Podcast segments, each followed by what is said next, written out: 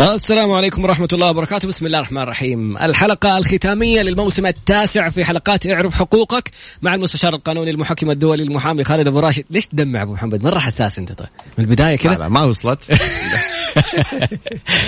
بسم الله الرحمن الرحيم والصلاة والسلام على نبينا محمد وعلى آله وصحبه أجمعين. رب اشرح لي صدري ويسر لي أمري واحلل عقدة من لساني يفقه قولي. اللهم اجعلنا من الذين هدوا إلى الطيب من القول وهدوا إلى صراط الحميد.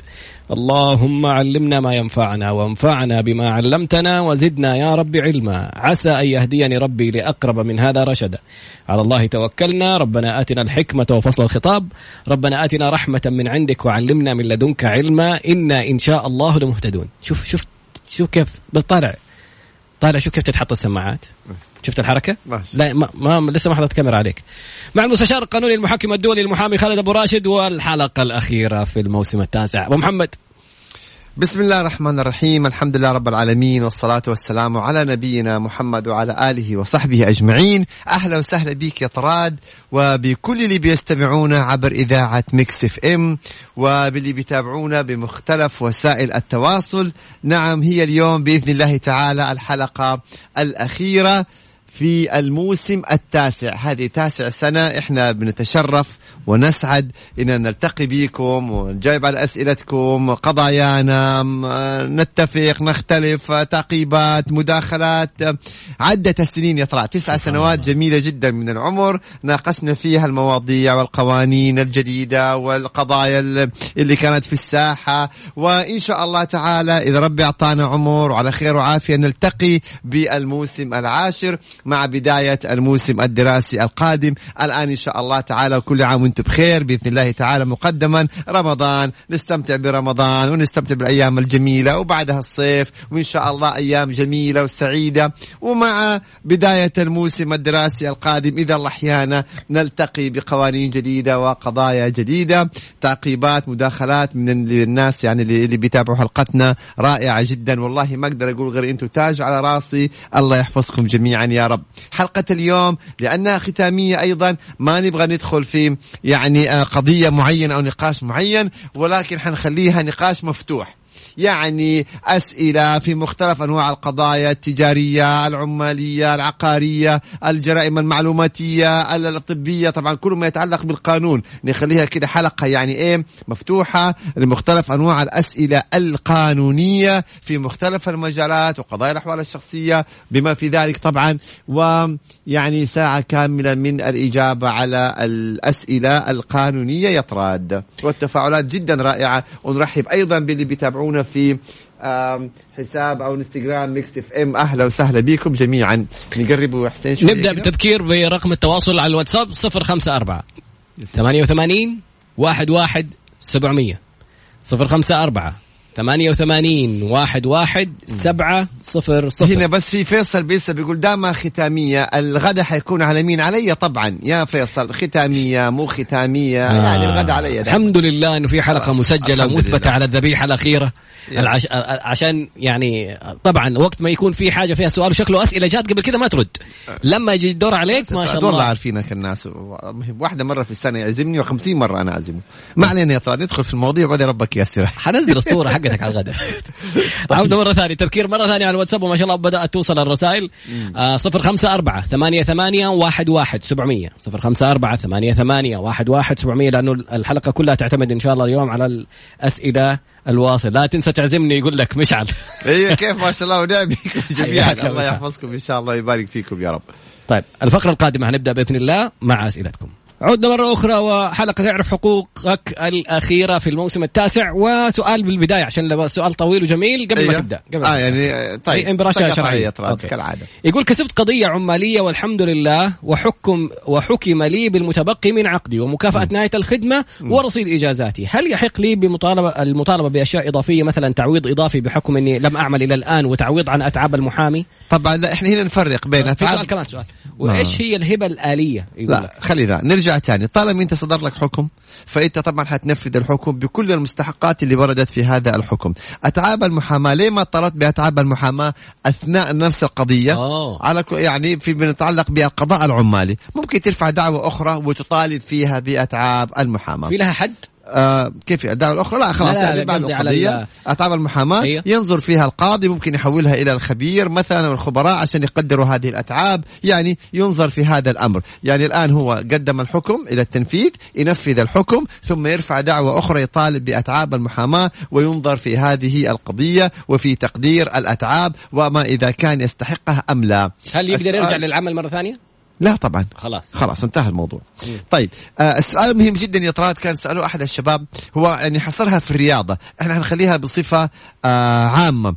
كيف القانوني يستطيع أن يفصل بين مشاعره وبين إجاباته؟ مم. وبين رأيه؟ هذه مهمة جدا. يعني في القانون الرياضي مثلا آه، قانونيين يعني بيتابعوا رياضة اللي أهلاوي هلالي نصراوي اتحادي شبابي. فلما يجاوب على أمور قانونية البعض يقول أيوة أنت ميولك يتحكم فيك أنت عشانك أهلاوي ولا اتحادي ولا نصراوي ولا من هذا القبيل. أيضا مثلا في بعض القضايا إذا كان مثلا قضية تخص قريب له عزيز عليه يقول أيوة عشان فلان قريبك أو مثلا من قبيلتك أو مواطن ابن بلدك أو كذا.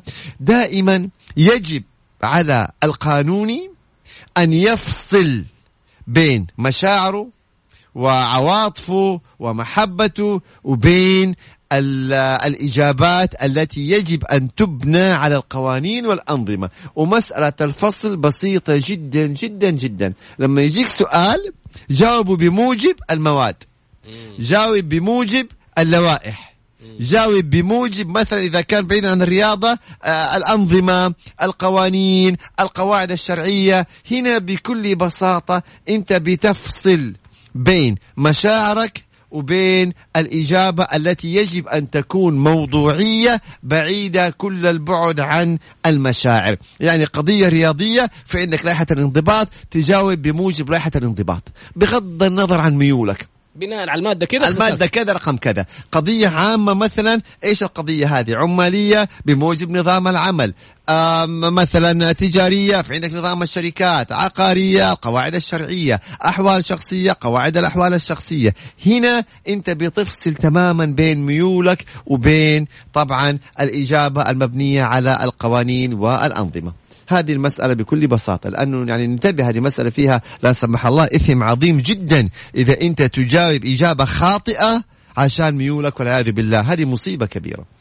طيب شخص يقول أنا أصلا آه، من اليمن ولما رجعت على جيت على السعودية في زيارة في شخص في السعودية جالس آه هو يماني في السعودية. يطلع عني إشاعات في البلاد إني أنا مت وان أنا صار لي حوادث وإني يطلع عني إشاعات. كيف ممكن أقاضيه؟ طبعا هنا تعزير شرعا. أوف. إذا طلع عليه إشاعات مغرضة سببت له ضرر أتهكم عليه تنمر عليه أساء له اتهمه هذه طبعا المحكمة الجزائية وفيها التعزير شرعا.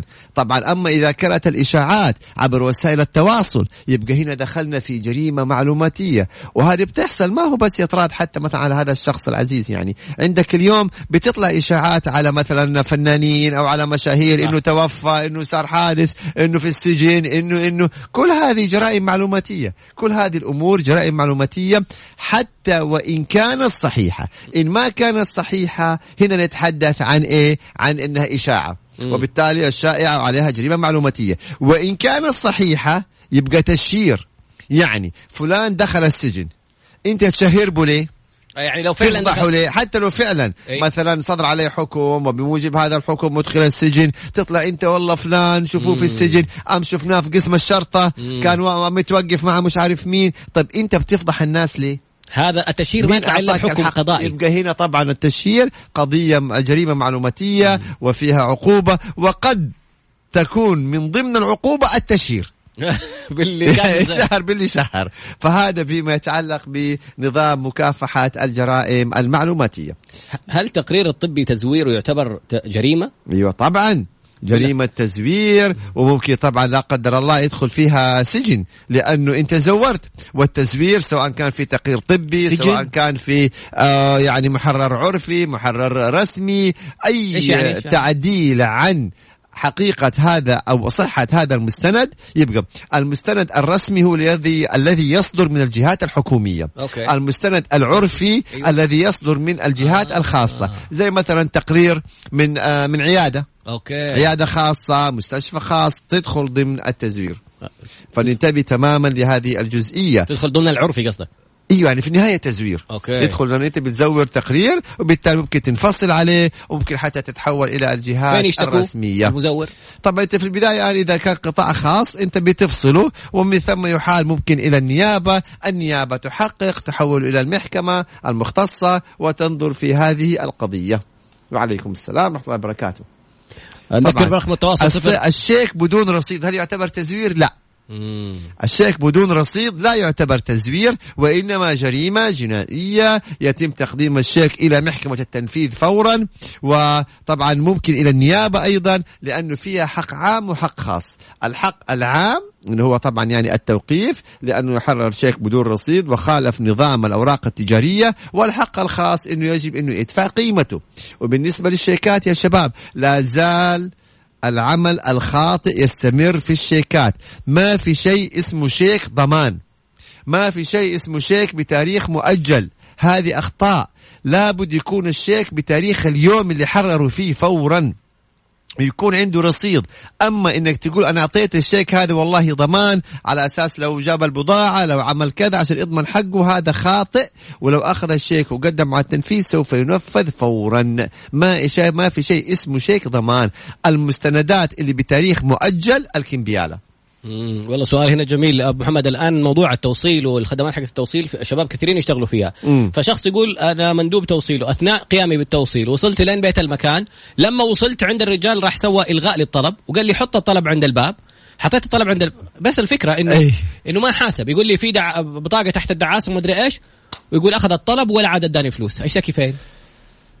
طبعا يعني هنا ما- ممكن يقدموا آه، شكوى في البداية مثلا إلى الشرطة يعني على أساس إنه هو طلب الجوال؟ وما وما سدد وفي رقم الجوال. ممكن ممكن عن طريق المحكمة العامة.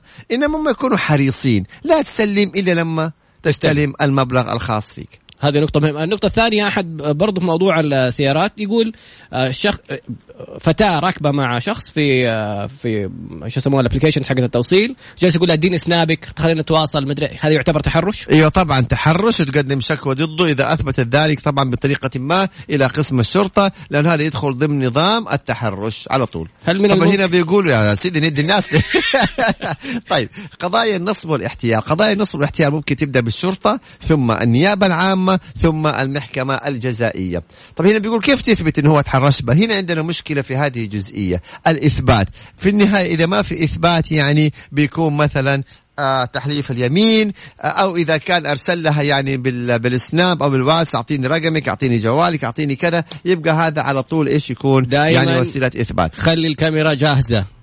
أول ما أحد يتكلم ولا يتحرش بس لا تصوري وتنشري صوري كإثبات. طيب. طبعا هنا بيقول آه، الشيك إذا ما قدمته في نفس اليوم هل يسقط حقي؟ لا. ممكن تتقدمه ثاني يوم ثالث يوم رابع يوم تقدمه بعد أسبوع بعد شهر. يعني آه، ما عندك مشكلة في هذه الجزئية. هل من الممكن أن تفسر لنا باختصار موضوع بيع العقارات في حال كان هناك قصر؟ طبعا لابد أن يكون عن طريق المحكمة أوه. لابد أن يكون عن طريق المحكمة طالما في قاصر يبقى يتم تقديم طلب إلى المحكمة وينظر فضيلة القاضي في هذا الطلب ويتحقق من قيمة المبيع عشان يحافظ على أموال قاصر فإذا كان قيمة المبيع وقيمه العقار فعلا هذه قيمة السوق يعني ممكن القاضي انه هو يوافق على هذا البيع لما أحد يشتكي أحد يقول لك لازم هويته كيف أحصل عليها؟ يحاول يحصل عليها. لأنه اليوم تقديم الدعاوى بيكون عن طريق محكمة التم... المحكمة ال- العامة أو الأحوال الشخصية. إنما. خلينا نقول عن طريق الإيش؟ الأونلاين أو المحكمة التجارية. فهنا بتدخل أنت معلومات فمن ضمن هذه المعلومات هوية الشخص علشان يتم تبليغه عن طريق أبشر. فعادي يحاول يدبر نفسه. أنا يعني هذا الشخص اللي حق موضوع الطلبات راجع ال- الجهة اللي أنت بتشتغل معاها في حق موضوع الطلب عشان يشوفوا آه، معلوماته هو كشخص. معلوماته يحصل عليها. ويقدم شكوى. بالضبط. آه، السلام عليكم. أنا تقدمت إلى إحدى مكاتب مزودي خدمة الاتصالات وقمت بتوقيع عقد معهم على باقة معينة وتشمل بعض المميزات. من ضمنها خصم مالي على الأجهزة الإلكترونية. بعد سنتين من انتهاء الالتزام بالعقد الأول طويلة لا ركز معي. وتقدمت إليهم لشراء جهاز آخر وتم إبلاغي بأنه تم تخفيض المبلغ. طويلة هذه طيب وعند- يعني إحنا نحاول يا قدر الإمكان ناخذ الأسئلة المختصرة عشان نجاوب على أكبر قدر ممكن من الأسئلة. يعني يكون أفضل دائما لأنه القضايا الطويلة واللي فيها عقود وفيها تفاصيل لابد إنه إحنا إيش كذا. هنا أي محكمة يروح يشتكي عليهم في أي محكمة؟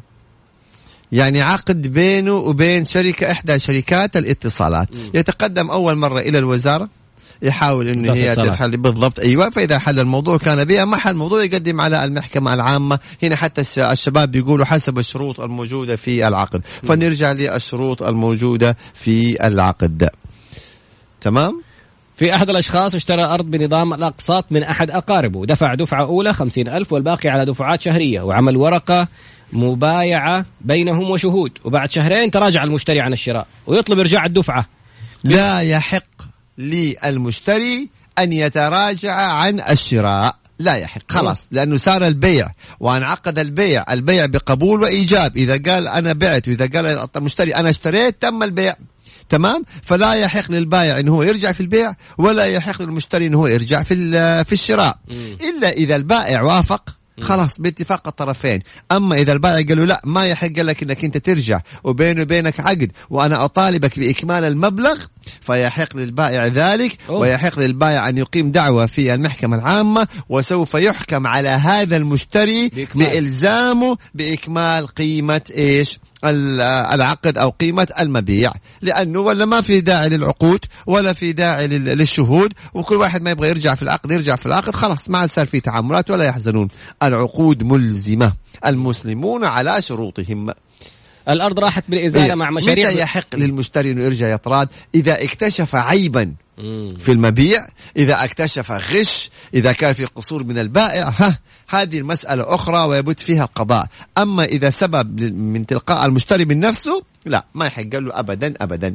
طب هنا السبب يقول لك الأرض راحت بالإزالة بدون تعويض في مشاريع قائمة وراحت بإزالة. ما, ما يصير. إذا أي إنسان عنده أرض بموجب صك شرعي ومثلا صار نزع لهذه الملكية طبعا أكيد حيكون له تعويض. يعني الدولة ابدا ما تنزع عقارات ناس مالكينها بالشكل الصحيح وما تعوضهم. فلا بد أنه يراجع ويطالب بإيش؟ هذا طبعا في آية قرآنية كريمة يا أيها الذين آمنوا أوفوا بالعقود. أحسنتم أحسنتم. هذا المضبوط شخص يقول أنا ما خلفت وزوجتي أبغى أكتب لها بيتي أو شقتي وهي ما هي سعودية.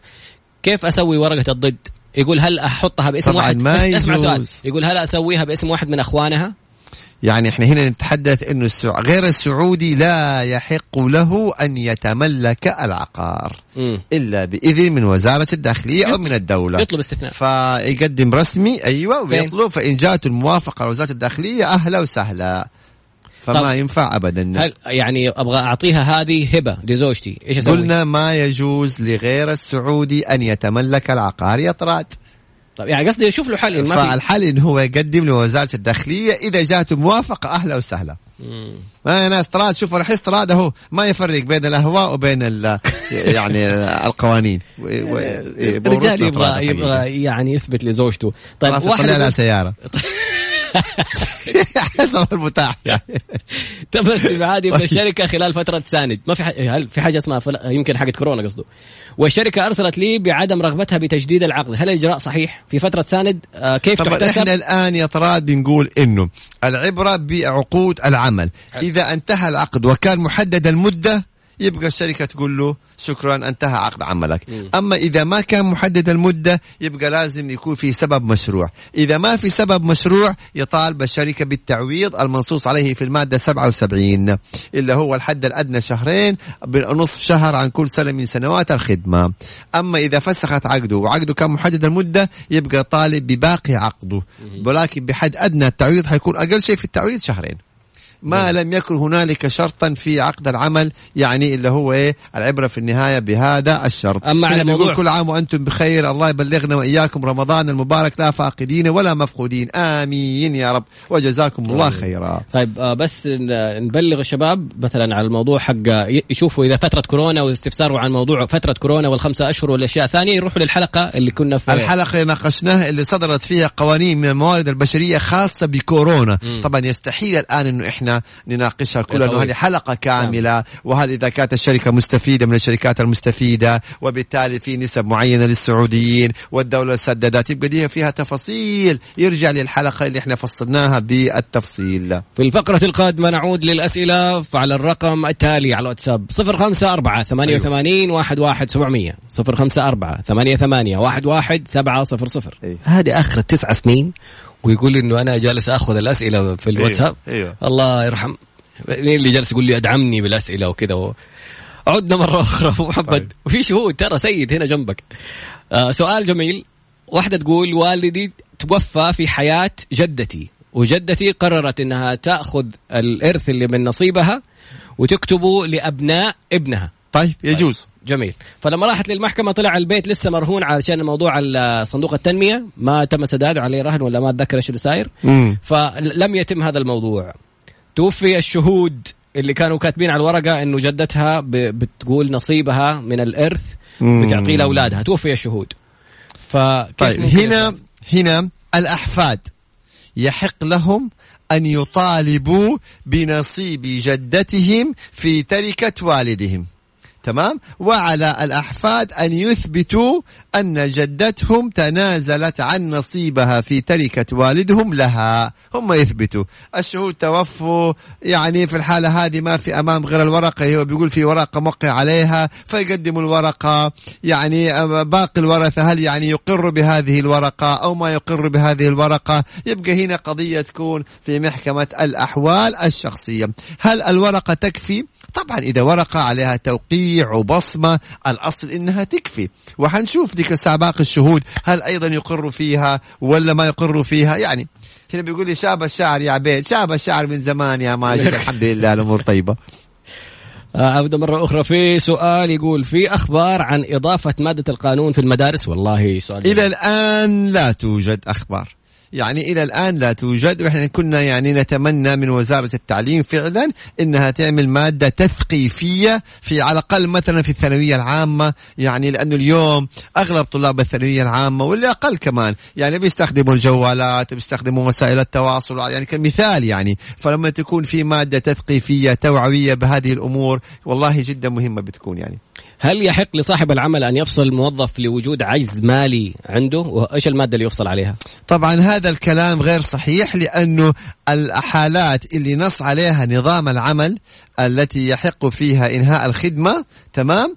الحالات المشروعة ما نصت على العجز المالي. يعني مثلا انتهاء العقد أو بلوغ سن التقاعد نصت على أرجوله في نظام العمل. إذا تم إغلاق النشاط إذا تم إغلاق المؤسسة بالكامل القوة القاهرة ما وردت والله أنا عندي خسارة أفصل. مو خسارة محمد يعني هذه العهد ع- المالية مثلا لا. إنه هو أنا عجز مالي. أنا قصدك الموظف أيوة، نفسه. أيوة. أيوه يعني مش مو شركة خسرانة. لا. الموظف أيوة. تبين عليه آه، إنه عجز مالي. لا هذا ممكن يفصل فيه على المادة 80 طبعا. لأنه إيش أسباب العجز؟ أنت اختلست. آه يعني أنت ممكن تأخذ أموال آه، فرطت آه، طبعا. هذه فيها. تحقيق. هذه مو بس فصل هذه ممكن يفصل بعدين مطالبة بقيمة المبلغ. أوه. يا طبعا. جميل. يعني هنا نتحقق في الموضوع هذا كيف صار العجز هذا هذه عهدة والعهدة أمانة. فننتبه تماما لهذه الجزئية. السلام هل. يحق لي رفع قضية تحرش بدون دليل؟ انتبه يعني بدون دليل ممكن تأخذ أن هي كيدية. حلف اليمين يعني قيم أنت إيمان الرجل اللي أمامك الله أعلم يعني. فبس ننتبه لهذه الجزئية. ياسر شلدان يقول السلام عليكم ورحمة الله وبركاته أشكركم على البرنامج الرائع وشكرا لضيفك الشريك الأستاذ خالد أبو راشد بس حبيت الله. أسلم عليكم وأبارك لكم بقرب شهر رم- آه، بقرب شهر رمضان وأحب أقول لكم لا تنسونا من العزوم أيضا حبيبنا علي بوكشان أيضا يعني ب- حبيبنا. الغالي الله يسلمك ويسلم والله كلهم حبايبنا والله بس ترد على والله. كلهم سبايا- حبايبنا والله سبائي. ما هي المميزات والخدمات المقدمة للمقيم المولود؟ يعني أنا شايفني جوازات. أنا جايب أسئلة قانونية.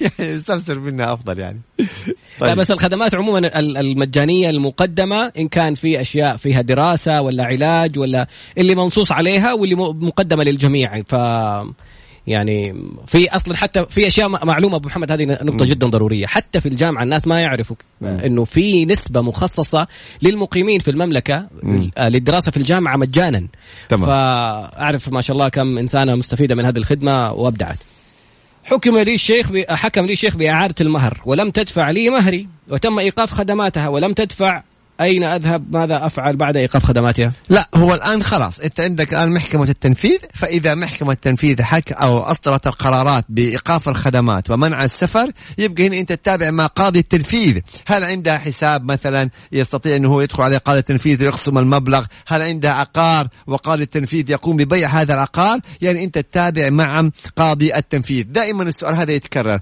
طيب صار إيقاف خدمات ومنع السفر وما سدد الشخص. هنا تابع قاضي التنفيذ يحق له أنه هو يدخل على الحساب هذا الشخص ويخصم المبلغ. يحق له إنه يدخل على كتابة عدل ويشوف إيش عنده عقارات يبيعها ويعطيه المبلغ. فإذا إحنا نتابع مع محكمة التنفيذ مع قاضي التنفيذ الإجراءات إيقاف خدمات منع سفر ثم الاطلاع على الحسابات أو بيع العقارات. السيد أحمد بن عبد الله البار يسلم عليك ويبارك لك الشهر. معنا. والنعم بك وبالسيد أحمد وبكل اللي بيتابعونا. والله يحفظكم جميعا يا رب إن شاء الله. جميل. طبعا أستاذ طراد عندي فضلا عندي مستأجر يماطل بدفع الإيجار. أنا جايب الاسئله مو طراد. أنا اللي جايب الاسئله الله يبارك فيك. فهذه يعني طبعا عن طريق المحكمة على طول يعني. والله. شايف كيف يطلع صاروا يسألوك اسئله قانونية ترى ما يجوز. لا خلاص أنا بدأت أكتب عرايب انت دكتوراه دحين تسع سنوات بالراحة نغلق أربع سنين جامعة وعندك سنتين ماجستير وثلاث سنين دكتوراه أو العكس خلاص دكتوراه يا طراد ريتني قدمت على تستاهل والله دكتوراه يا طراد أنا جالس أكتب مرافعات دحين أوريك بعدين. تمام. أنا مستأجر محل وصاحب المحل رافض يعطيني عقد إلكتروني والبلدية طالبين العقد الالكتروني عشان أقدر أجدد الرخصة حقت المحل. كل أسبوع جالس آخذ قسيمة من مين المفروض يتحمل المبلغ. طبعا ممكن في الحالة هذه يرفع قضية على المستأجر على المالك ويطالب بكل الأضرار اللي يسبب له هي. أي إنسان يسبب ضرر للآخر من حق الطرف المتضرر أن يقاضيه. انت رفضت تعطيني عقد إلكتروني. وبسبب رفضك هذا البلدية غرمتني. اذا أنا أطالبك باحملك الغرامات هذه كلها. ارفع قضية على طول. هل أبو محمد مساء ما ينبغى شوفوا طراد ما يبغى له غير كذا. أبو محمد مساء الخير المادة 77 يعمل بها نعم المادة 77 أكيد يعمل بها إلى أن يصدر نظام جديد أو تعديل جديد. طالما إلى الآن ما صدر آه نظام جديد أو تعديل جديد يبقى الحال على ما هو عليه. أستاذ خالد ابى أرجع أدرس قانون وأنا متخرج من الجامعة في رمضان الماضي علوم إدارية. والله بالعكس جميل جدا. آه، بس طبعا يعتمد على حسب شروط كل جامعة. إنك تأخذ تخصص آخر قانون بالإضافة لتخصصك اللي أنت درسته جميل جدا. كل حاجة فيها تحصيل علم يبقى ده كلام جميل جدا. هنا بيقول واحد صلوا على محمد. اللهم صل وسلم وبارك على نبينا محمد وعلى آله وصحبه أجمعين. وهنا بيقول جميل جدا. يقول كمل أنا سابك تخلص أسئلتك كلها. خلاص؟ محمد. تفضل. مبروك يا محمد. هل يحق لي الاعتراض على الحكم اللي يصدر من محكمة الاستئناف وما هي الإجراءات التي تخصه؟ لا هنا الأحكام الصادرة من محكمة الاستئناف. هذه أحكام خلاص نهائية واجبة التنفيذ. طبعا في البعض يتحدث عن المحكمة العليا. نعم المحكمة العليا ممكن إحنا نكتب للمحكمة العليا ولكن هي ليست درجة استئناف ثالثة. يعني إذا أنت كتبت للمحكمة العليا لا يعني أنه أتوقف تنفيذ الحكم. إذا المحكمة العليا وجدت في الشيء اللي أنت كتبته يعني مثلا أسباب موجبة إعادة النظر في القضية فأهلا وسهلا. لأن اليوم إحنا متى نكتب للمحكمة العليا؟ إذا والله كان في مستندات مثلا تم الحصول عليها بعد انتهاء القضية. ما تم تقديمها لا في المحكمة الابتدائية ولا في الاستئناف وهذه المستندات مؤثرة. إذا كان الحكم مثلا مخالف للشريعة إذا كان الحكم مخالف لنظام عام هنا نكتب للمحكمة العليا. ماجد يقول توفت والدتي مربية الأيتام أدعو لها معكم بالرحمة. الله يرحمها ويرحم جميع موتانا موتى المسلمين يا رب إن شاء الله. تم طلاقي لكن طليقي لم يستخرج الصك ولا ينوي ذلك. ما هي الإجراءات والخطوات؟ طبعا في دعوة اسمها إثبات طلاق. في دعوة فسخ عقد نكاح وفي دعوة إثبات الطلاق. فسخ عقد النكاح لما ما يكون صار طلاق والزوجة تبغى تطلق تقوم ترفع دعوة فسخ عقد نكاح. أما إثبات النكاح زي كذا. إذا صار الطلاق ولكن ما وثقوا ما طلع الصك. فهنا هي ترفع دعوة وتقول إنه حصل الطلاق ولكن ما ثبتوا وما وقعوا وما طلع الصك. وعبء الإثبات يقع عليها والقول قول الزوج. يعني إذا هي قالت طلقني وهو أنكر يبقى العبرة بإنكاره. أوف. لأنه هي ما عندها دليل.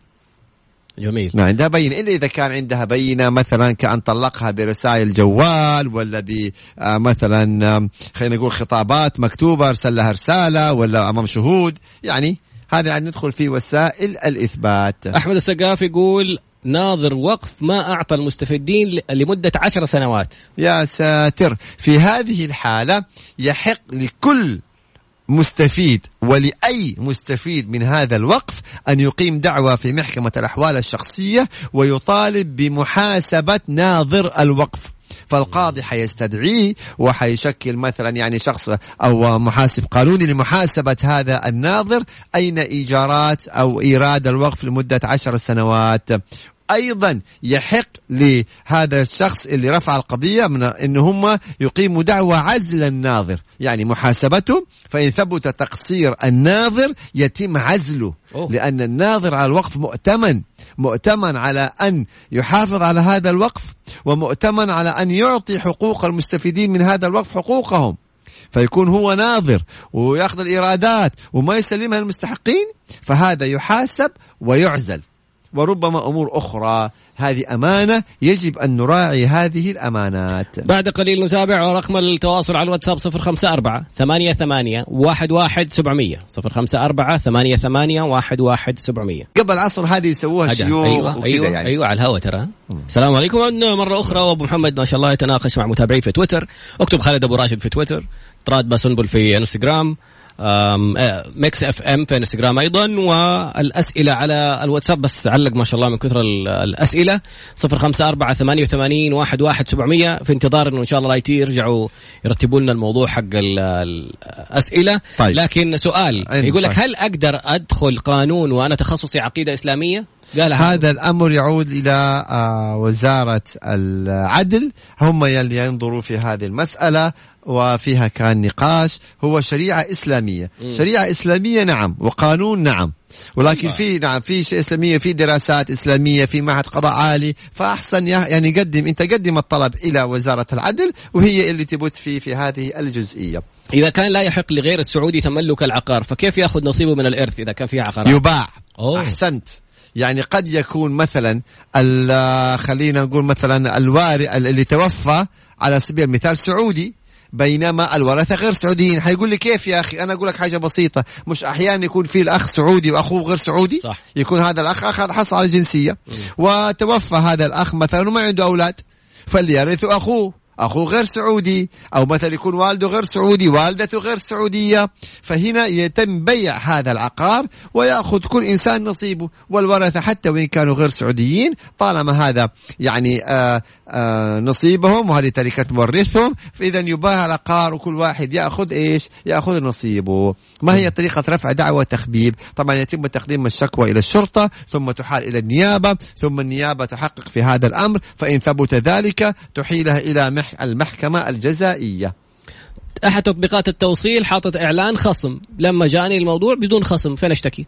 طيب يعني إنه كيف يطراد تاني إعلان خصم؟ قالوا في خصومات خصومات راحوا تطلب عن طريق التطبيق يطلع ما في خصومات.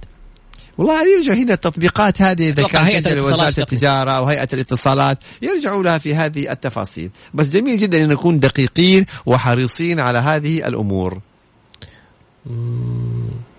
سؤال مرة هنا بيقول لك حتى الشباب هيئة الاتصالات وتقنية المعلومات. والله برافو برافو يزيد العطاس. والله يعني رائعين جدا الشباب حتى هم بدون المعلومات وبيتفاعلوا معنا. شيء رائع جدا. هنا دلال أحمد بتقول شكرا على البرنامج الله يسعدكم. شكرا لكم أنتم على وقتكم ومتابعتكم لينا. إحنا نسعد ونفخر بكم دائما. الله يحفظكم إن شاء الله يا رب يا طراد عبل ما الشباب يرتبوا موضوع الواتساب الفاصل الأخير والفقرة الأخيرة للحلقة الأخيرة في الموسم خلاص الثالث. آخر فقرة؟ يعني لسه قدامنا ثلث ساعة بس يعني طيب. تعتبر برضه فقرة أخيرة. يلا ما بعد قليل. ان شاء الله عدنا مرة أخرى و... كذا يعني أوقف البث يا ابو محمد عشان ترد أشر سوي أي حاجة. ما شاء الله شافك مندمج. طيب. آه مرة أخرى الموضوع الجميل. أنا لدي مشروع وأريد أبدأ وإيش الأوراق المطلوبة؟ طبعا مت... على متجر إلكتروني. في معلومات عن متجر إلكتروني بصراحة ما أعرف. وزارة الاتصالات؟ نعم. تمام. هنا الشباب يتابعونا بيقولوا لنا يا طراد إحنا متابعينكم من أيام البث اللي كان في رمضان أيام الحظر. أوه. تتذكر الحلقات هذيك؟ أجمل والله كانت يعني أوقات جميلة معاكم كانت. طيب انسانه تقول آخر موسم بس التوضيح. آخر موسم الموسم هذا. الموسم العاشر إن شاء الله تعالى بأمر الله تعالى إذا ربي يعني أحيانا مع بداية الموسم الدراسي القادم بإذن الله تعالى. برسمك اليوم باللوك الجديد. بارك الله فيك. في واحدة بده يرسمني. الله يجزاه خير إن شاء الله. يا رب. جميل. آه واحدة تبغى تخلع زوجها تقول لك كيف؟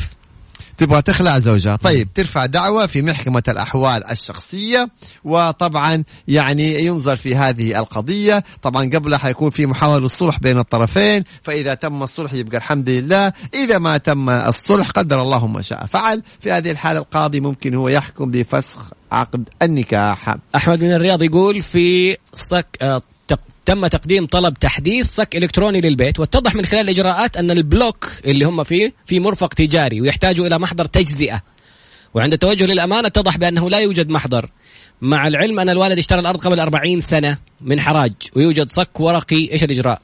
يعني الآن هو يعني عشان بس يعني نختصر السؤال. أشترى أرض على أساس مثلا مواصفات معينة ثم ثبت بعد ذلك أنه هذه المواصفات تختلف. مم. يبقى في هذه الحالة يرجع على صاحب الأرض ويطلب فسخ البيع. لأنه على سبيل المثال أنا أشتريت منك أرض على إنها تجاري ثم تبين إنها سكني. لا يبقى هنا أنا إيه؟ مثلا من حقي إني أفسخ البيع. إذا كان السبب يعود إلى مين؟ إلى المالك. أيضا هنا في سؤال مرة مهم يا طراد بيقول عرض العمل. في شركة أعطتني عرض عمل وما وقعت عقد عمل واشتغلت خمسة شهور وما أعطتني رواتب فما عندي عقد عمل ولا شيء من هذا القبيل. عرض العمل يقوم مقام عقد العمل. جميل. يعني مجرد انت قدم عرض العمل إيش مكتوب في عرض العمل؟ مكتوب في عرض العمل مثلا إحنا آه، نبغاك تتوظف عندنا على وظيفة كذا براتب كذا بمزايا كذا. العرض هذا يقوم مقام عقد العمل إذا ما كان في عقد عمل. لا. طبعا هنا بيقول عقدي كمتدرب وأبغى أجدد موظف دائم والعقد يتجدد تلقائيا سنويا. هنا نفرق بين عقد التدريب وبين فترة التجربة. فترة التجربة إذا غلقت فترة التجربة ثلاثة شهور وما تم تمديدها واستمريت أصبحت أنت موظف ثابت. أما إذا كان عقد تدريب لمدة سنة يبقى هنا في عقد تدريب في نظام العمل. إذا خلصت مدة عقد التدريب واستمريت يبقى في هذه الحالة حتكون إيش؟ يعني عقد موظف. شركة- بيقول لي آسف آه، أبو راشد لكن. عرض العمل غير موجب. لعقد العمل. لا كيف غير موجب؟ لا. عرض العمل إذا أنا إذا شركة قدمت عرض لواحد والواحد هذا قبل العرض أصبحت الشركة ملزمة بهذا العرض. ولدينا أحكام كثيرة بذلك. وجيب الشهود إنهم يثبتوا إنك أنت اشتغلت؟ العرض. العمل في حد ذاته خلاص. هذا أصبح يعني الموافقة عليه وكأنه عقد عمل. شركة تساعد على العثور على عقار لكن في العقد مو مكتوب إنهم يأخذوا نسبة. بعد ما وقعنا وتم الاتفاق يبلغونا إنه لازم يأخذوا نسبة من العقار نفسه. هل يحق لنا رفع قضية عليهم؟ طبعا هنا يعني طبعا نعم هذه قضية يجب أن تنظر لأنه دائما الدلالة على المشتري. فإذا صار هناك خلاف وقال لا ما إحنا ما اتفقنا على دلالة هذه ينظر فيها القاضي. هل تستطيع الشركة فرض ساعات رسمية أكثر من المحدد؟ طبعا إذا الشركة فرض طلبت من العامل أن يعمل أكثر من ثمان ساعات عليها أن تعطيه أجر مقابل اللي هو الأجر الإضافي الساعة بساعة ونص. هذه موجودة في نظام العمل. وإذا الشركة طلبت منك تشتغل أكثر من ثمانية سنوات ساعات أطلب منهم خطاب. قل أعطوني خطاب تكليف إني أشتغل مثلا 12 ساعة 10 ساعات 9 ساعات عشان تطالب بهذه الساعات في نهاية الشهر أو مثلا يعني في نهاية حتى آه الفترة التعاقدية اللي مع الشركة. لازم يكون مكتوب. شفوي انتبه. صح لأنه لو ما كتبوا لك ورحت تقول لهم أبغى أوفر تايم. ولا ساعات إضافية يقول لك أنت اشتغلت بنفسك. شوف السؤال هنا كيف يتم احتساب ساعات العمل الإضافي؟ ساعات العمل الإضافي فين التعميد؟ لازم يجيك تعميد إنه والله يا طراد إحنا نبغاك تشتغل ساعات إضافية لمدة ساعتين ثلاث ساعات أو من الساعة كذا إلى الساعة كذا. هذا الخطاب هو على اساسه إنت بتحفظ حقك. أما إذا كان التعميد مب... آه، شفوي وإنت معتمد على مثلا البصمة أو الكرت الحضور والدوام فلا قيمة له. إيه، لابد التعميد من الشركة. أنت جالس بنفسك. فعلا. والله كثير يطرات حقوقهم ضاعت بسبب الشيء هذا. كان هو مطمئن مم. إنه بيحسب ساعات عمله بالكرت الدوام الحضور والانصراف أو بالبصمة ثم يفاجأ في مكتب العمل يقولوا لازم تعميد خطي. ممكن إنت من نفسك بتقعد. إيه جالس كذا تقول تبغى تحسب على الشركة. بالضبط. ولا أدخل في تحليف الساعات تحليف العمل من هذا القبيل. هل تم تغيير تغيير ساعات العمل في. رمضان إلى 30 ساعة من الموارد البشرية؟ طبعا لا إحنا هنا في عندنا نظام العمل نظام العمل حدد ساعات الدوام في الأيام العادية وحدد ساعات الدوام في أيام العمل فهذه نرجع لنظام العمل مقاول عمل عندي بدون عقد كل ما طلبته بشيء ماطل وحصلت أخطاء كثيرة بالعمارة وكان باقي له مبلغ عندي ورفضت إعطائه يلا. مقاول ابني له عمارة بدون عقد مم. طيب هذه والله يا أخوان هذه مشكلة. إحنا ما نأخذ دائما فقط لا غير بالثقة. يعني اليوم لما يكون في خلاف بين مالك وبين مقاول وما في عقد. طيب يلا أنا اليوم كقاضي أول شيء كيف أعرف التزامات المقاول وكيف أعرف مثلا آه إذا كان المقاول مطلوب منه؟ يعني التشطيب مثلا المعين المواصفات. يعني طب أنا كيف أقدر ألزم المقاول؟ لازم يكون في عقد يوضح إنه هذا المقاول ملزم مثلا إنه آه، يعمل عمله خلال مدة معينة، ملزم بتشطيبات معينة، بمواد بناء معينة، المواصير، الرخام، الأرضيات، الحجر نوعيات معينة، علشان أنا لما أنتدب مهندس ويطلع المهندس على الواقع يقارن اللي أتعمل في الواقع مع العقد. إذا والله اللي أتعمل في الواقع مطابق للعقد يبقى المقاول موقفه سليم. أما إذا تبين أنه اللي أتبنى في الواقع أو أتعمل في الواقع يخالف العقد يبقى المالك هو اللي إيه؟ اللي موقفه صحيح وسليم. أو مثلا إذا كان المقاول تأخر عن المدة الزمنية الموجودة في العقد يبقى أيضا المالك موقفه سليم. يبقى لازم عقد. لابد من عقد. ولكن والله. يصير خلاف بين مالك ومقاول وما في عقد. يلا أنا كيف أعرف إنه مثلا المقاول المطلوب إنه يخلص البناء خلال سنة؟ كيف أعرف إنه كان مطلوب من المالك مثلا المقاول إنه هو يعمل مثلا برخام معين ولا أرضيات معينة ولا زجاج معين ولا ولا ولا ولا؟ كيف أعرف؟ ما والغلطات اللي تصير لما يقول لك الدفعات شهريه الدفعات مثلا. أيوه. دائما لا تعملوا عقود بناء على مدد زمنية. خلوا العقود بناء على مراحل. إنجازية. كيف؟ إنجاز. يعني تعال أنت نتكلم كذا بالبلد على قولتهم. أعمل الحفريه وخذ مبلغك. أعمل أساسات الدور الأول وخذ مبلغك. أعمل أساسات الدور الثاني وخذ مبلغك. أما إنك تقول له كل شهر أديك دفعة طب أفرض عدى شهر واثنين وثلاثة وأربعة وما سوى شيء. يروح يطالبك أصبحت أنت ملزم بكذا ما يصير. تمام. هنا أستاذ أبو راشد هل تم تطبيق 40 ساعة ام ما زالت 48 ساعة في الأسبوع ما زالت 48 ساعة في الأسبوع. يا شباب إحنا نفرق بين المقترحات اللي بتصدر المسودات اللي بتصدر بين النظام. النظام لا زال هو كما هو عليه. لما يصدر تعديل بمرسوم ملكي وقتها نقول اتعدل. لكن اللي بيصدر اليوم مقترحات. قناعات أفكار مسودات يبقى النظام على ما هو عليه. المتوفى وصى ب 20% تطلع من قيمة الإيجارات في حال قسم الورث واتباعات واتباعت العقارات. كيف تنزل النسبة اللي وصى عليها؟ طبعا هو خلاص النسبة محددة 20% فيعين شخص هو الذي ينفذ هذه الوصية فيقوم باستقطاع في العشرين في المية ويوزعها حسب ما وصى الشخص الذي توفى. أتباع العقار. طيب ياخذ قيمة آه من قيمة العقار. من قيمة العقار 20% ويوزعها بالطريقة اللي حددها المتوفى الفقراء الجمعيات اللي يكون. فلا بد أن ننفذ الوصية يعني هذه أمانة. والله عندي اقتراح أبو محمد. أي اقترح استطراد من حقك تقترح يعني جت عليك. والله آه نعم. إن كان يعني كمبادرة منك أو من أي محامي حتطلع حاجة جدا جميلة. انه سووا عقود حقت مقاولات كنموذج وافتحوها اونلاين للناس لما الناس يدخلوا اونلاين يكتبوا عقود مقاولات يكون أيه. في الأساسيات اللي قلت عليها أتوقع إنه قد تكون موجودة في في النت يعني مثلا هذا واحد اثنين يعني من الصعب يعني ممكن تكون في الشروط الأساسية, الأساسية. لكن طبعا عقود المقاولات فيها تفاصيل. يعني أنت عندك تتكلم المقاولات كباري تتكلم المقاولات مثلا منازل تتكلم مراكز تجارية تتكلم مثلا يعني غالبا المنازل التجارية الفيلا العمارة كذا يعني التفاصيل معينة. شريف نعم. المحمد يقول هل إجازة الجمعة والسبت تم تفعيلها للقطاع الخاص؟ هي العس وفقا لنظام العمل الإجازة يوم الجمعة. يعني يوم واحد في الأسبوع عدد الساعات 48 ساعة. كثير من الشركات تعملها جمعة والسبت. أهلا وسهلا. دائما أي آه شرط لصالح العامل أهلا وسهلا. يعني زيادة في حقوقه أهلا وسهلا. نظام إيه؟ لكن أقل لا. يعني إذا نظام العمل أعطى العامل إجازة شهر يبقى ما ينفع انت تعطيه إجازة أقل من شهر. 48 ساعة يبقى 48 ساعة عمل. أي ساعة زيادة حيكون فيها أجر إيش؟ إضافي.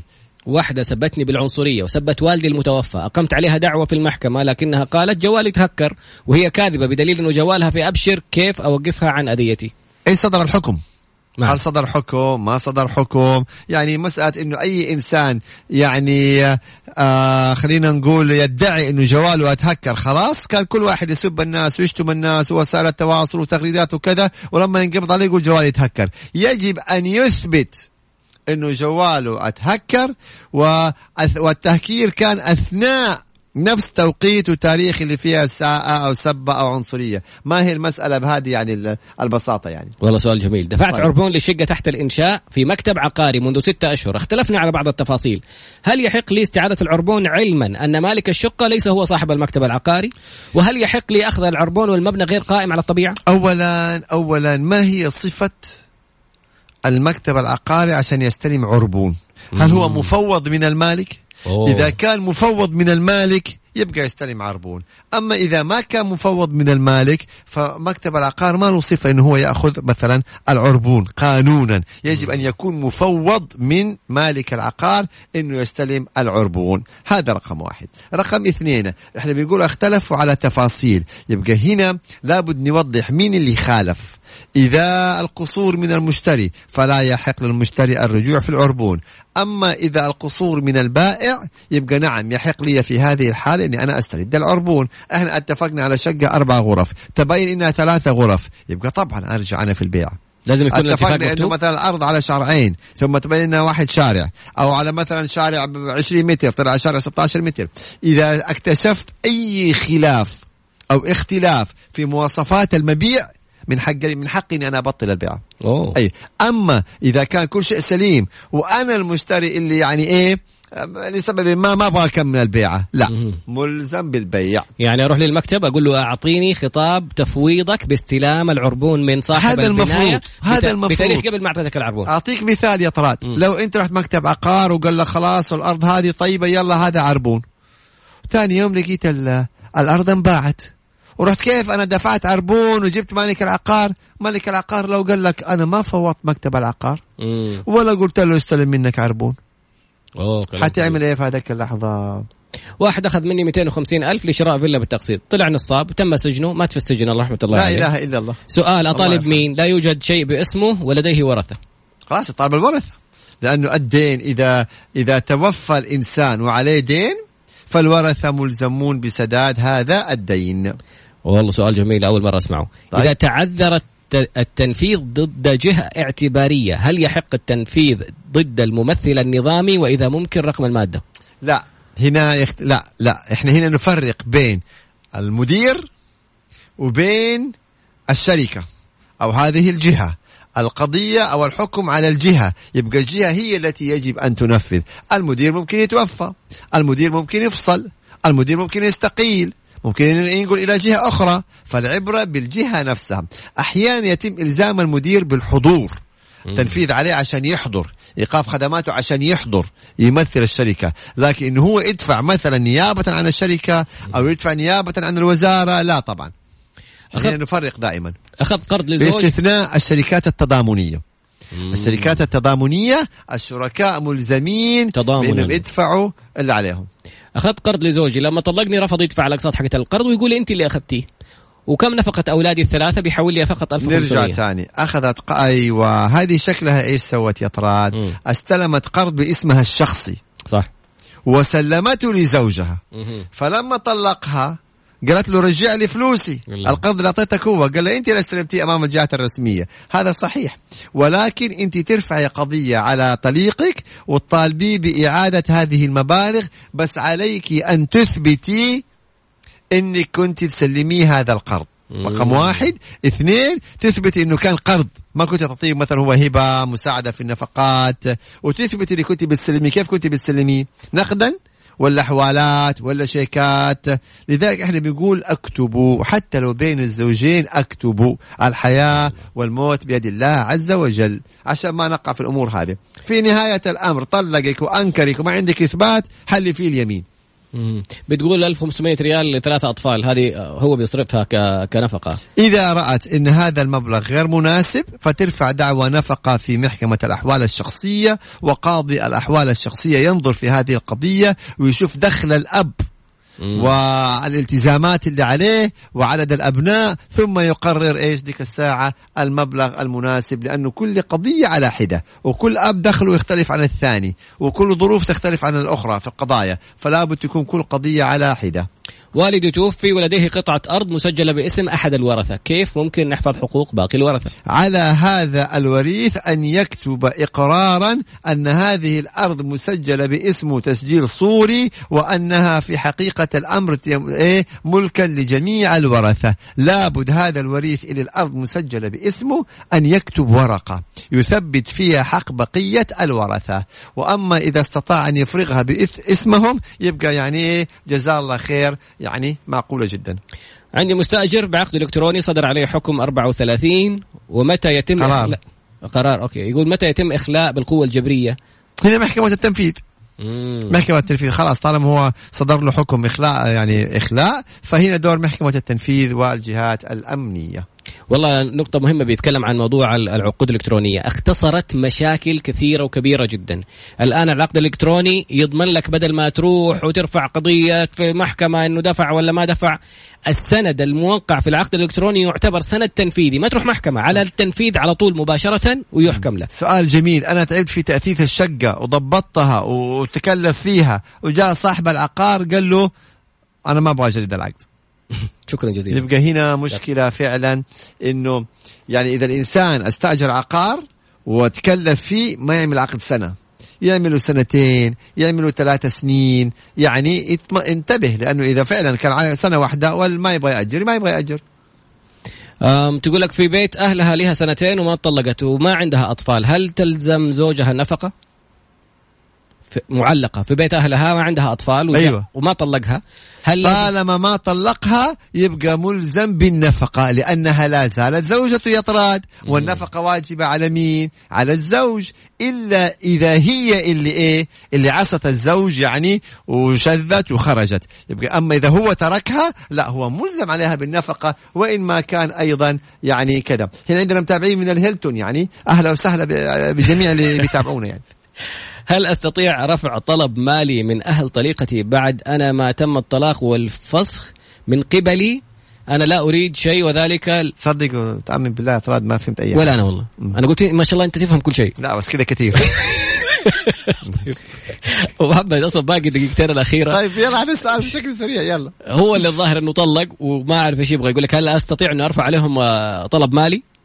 أنت اللي يعني هو طلق. آه يبغى يمكن يعني استرداد المهر آه. ولا الهدايا ولا أيه. ما أدري شو السؤال أنت؟ قاعدين نحذر إحنا. هو طبعا يعني اللي فهمته من السؤال إنه هو اللي طلق ويبغى يسترجع المهر شكله بس بعد ما هو اللي طلق. بعد ما طلق يعني مفترض لا المفترض قبل ما يطلق لكن إذا طلق وطلع الصك وبعدين يقول رجعوا لي المهر يعني خلاص طلق طيب. هذه في هذه في الخلع إذا هي اللي طلبت الانفصال. وما في كان أسباب آه، يعني مبررة لهذا الانفصال لأنه أنت بتأذيها ولا شيء أنت تقول له والله رجع لي مهري بس بما يعني. إنك طلقت كل سنة وأنت طيب. يعني انت... يقول لك إنه يومه الأول يومه الأول في آخر دقيقة في الحلقة الختامية حظنا ما هو يعني حظنا ما كان. لكن يلا. سبحانك اللهم وبحمدك أشهد أن لا إله إلا أنت أستغفرك وأتوب إليك. طبعا نرجع نقول هذه آخر حلقة في الموسم التاسع ونلقاكم إن شاء الله تعالى إذا ربي كتب لنا عمر في الموسم العاشر في بدايته اللي هي طبعا بداية السنة الدراسية القادمة. إن أراد الله. أتمنى يا رب إن شاء الله يبلغنا رمضان وأنتم جميع بخير وعافية وصحة وإجازة العيد ثم إجازة الصيف. والله ما أقول غير الله يحفظكم وينصركم ويسلمكم من كل الأمراض ويعني نتمنى الخير لأمتنا ولشعبنا لوطننا الخادم الحرمين الشريفين الملك سلمان الله يحفظه لسيدي الأمير محمد بن سلمان ولي العهد. دائما خلوكم متفائلين. والله ما حد تضرر من التفاؤل. عمر الإنسان ما ضر من التفاؤل. خلوا الابتسامة دائما. خلوكم متفائلين. كل اللي يجي من ربنا خير. والله يحفظكم ونلتقي على خير. واستودعكم الله يا رب. كيف ما نكون متفائلين وإحنا سعوديين؟ ما هي مجاملة ولا هي على الإحصائيات اللي جالسة تتكلم على إنه أسعد الشعوب العربية المملكة العربية السعودية وشعبها. مين يسمع الأرقام والمبادرات اللي صارت أمس اللي جالسين يتكلموا عنها كل المختصين الاقتصاديين؟ وما يكون سعيد ومتفائل بالمستقبل الرائع. أبو سلمان امضي قدما ولا تسمع لأحد. لن نسمع فيك أحدا. سبحانك اللهم وبحمدك أشهد أن لا إله إلا أنت أستغفرك وأتوب إليك. في أمان الله.